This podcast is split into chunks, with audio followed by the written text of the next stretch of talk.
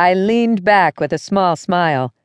The airplane seats felt more like steel wool than wool fabric and smelled like mothballs and bad breath, but I didn't care.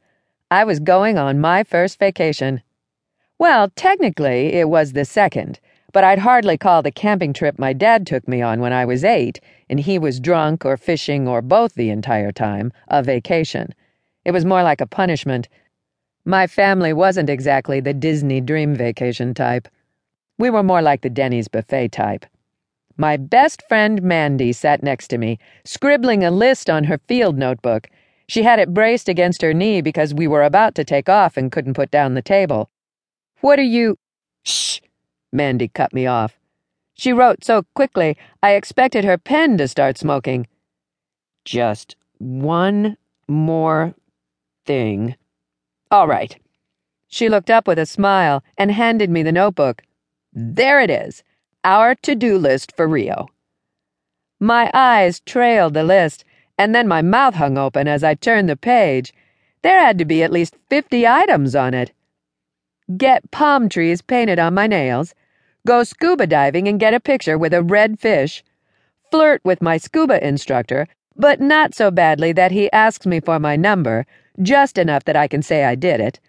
Get Sarah a date with our scuba instructor have a conversation with a parrot, go shopping and make Sarah get some new clothes, eat a huge lobster dinner, wear a giant bib, race a bike through the streets of Rio, go surfing and try to ride at least one wave. If I can't, at least get a picture of me standing on a surfboard. So I can tell Rick I did because he's never been surfing. Not get eaten by sharks, solve a mystery, get a glow in the dark bikini and go swimming at night, get a tattoo of a typewriter on my back, read War and Peace and the latest Janet Evanovich to balance it out, adopt an orphan street kid. I didn't get through half the list before I broke into laughter. You'd think we were planning to be in Rio 11 years, not 11 days. I combed my hand through my blonde hair and haven't I told you a thousand times not to talk to parrots you don't know? You're so biased. You always let me talk to dogs. Hey, we've got to fit as much as we can into this vacation. This may be the only chance we ever get to do this. Mandy clicked and unclicked her pen, a nervous habit. She wasn't crazy about planes. I took the pen from her. Why? Are you and Rick going to start popping out babies soon? She patted her flat belly. My chances are drying up as we speak. I wrinkled my nose. She leaned in and her curly red hair brushed my cheek. But really, we've talked about doing this our whole lives, and now we've made it happen. You made it happen, I said. And if you hadn't forced me to buy a ticket at Watergun Point, I'd be sitting at my desk at the office going through case files with Dan trying to look down my shirt. My boss, District Attorney Dan Butler, was less than discreet about one of the reasons why he wanted me on his payroll. She squinted in mock sternness. No one can say no to my water gun.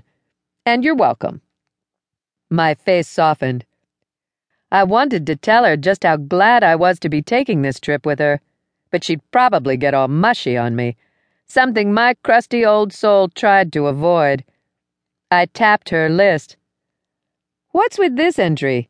You don't even like kids. Not true. Rick and I would love a few ankle biters around the house. What I hate are spoiled brats who order their parents around like slaves. I bet I'd like a real Street kid. You might be suited for each other. Both orphans? With dubious moral standards and personal hygiene? Hey! She punched my arm. So I forget to wear deodorant one time at the gym and you're going to tease me forever? I rubbed the spot where she hit me. One time at the gym? Try all of eighth grade. Mandy shook her head and her smile faded.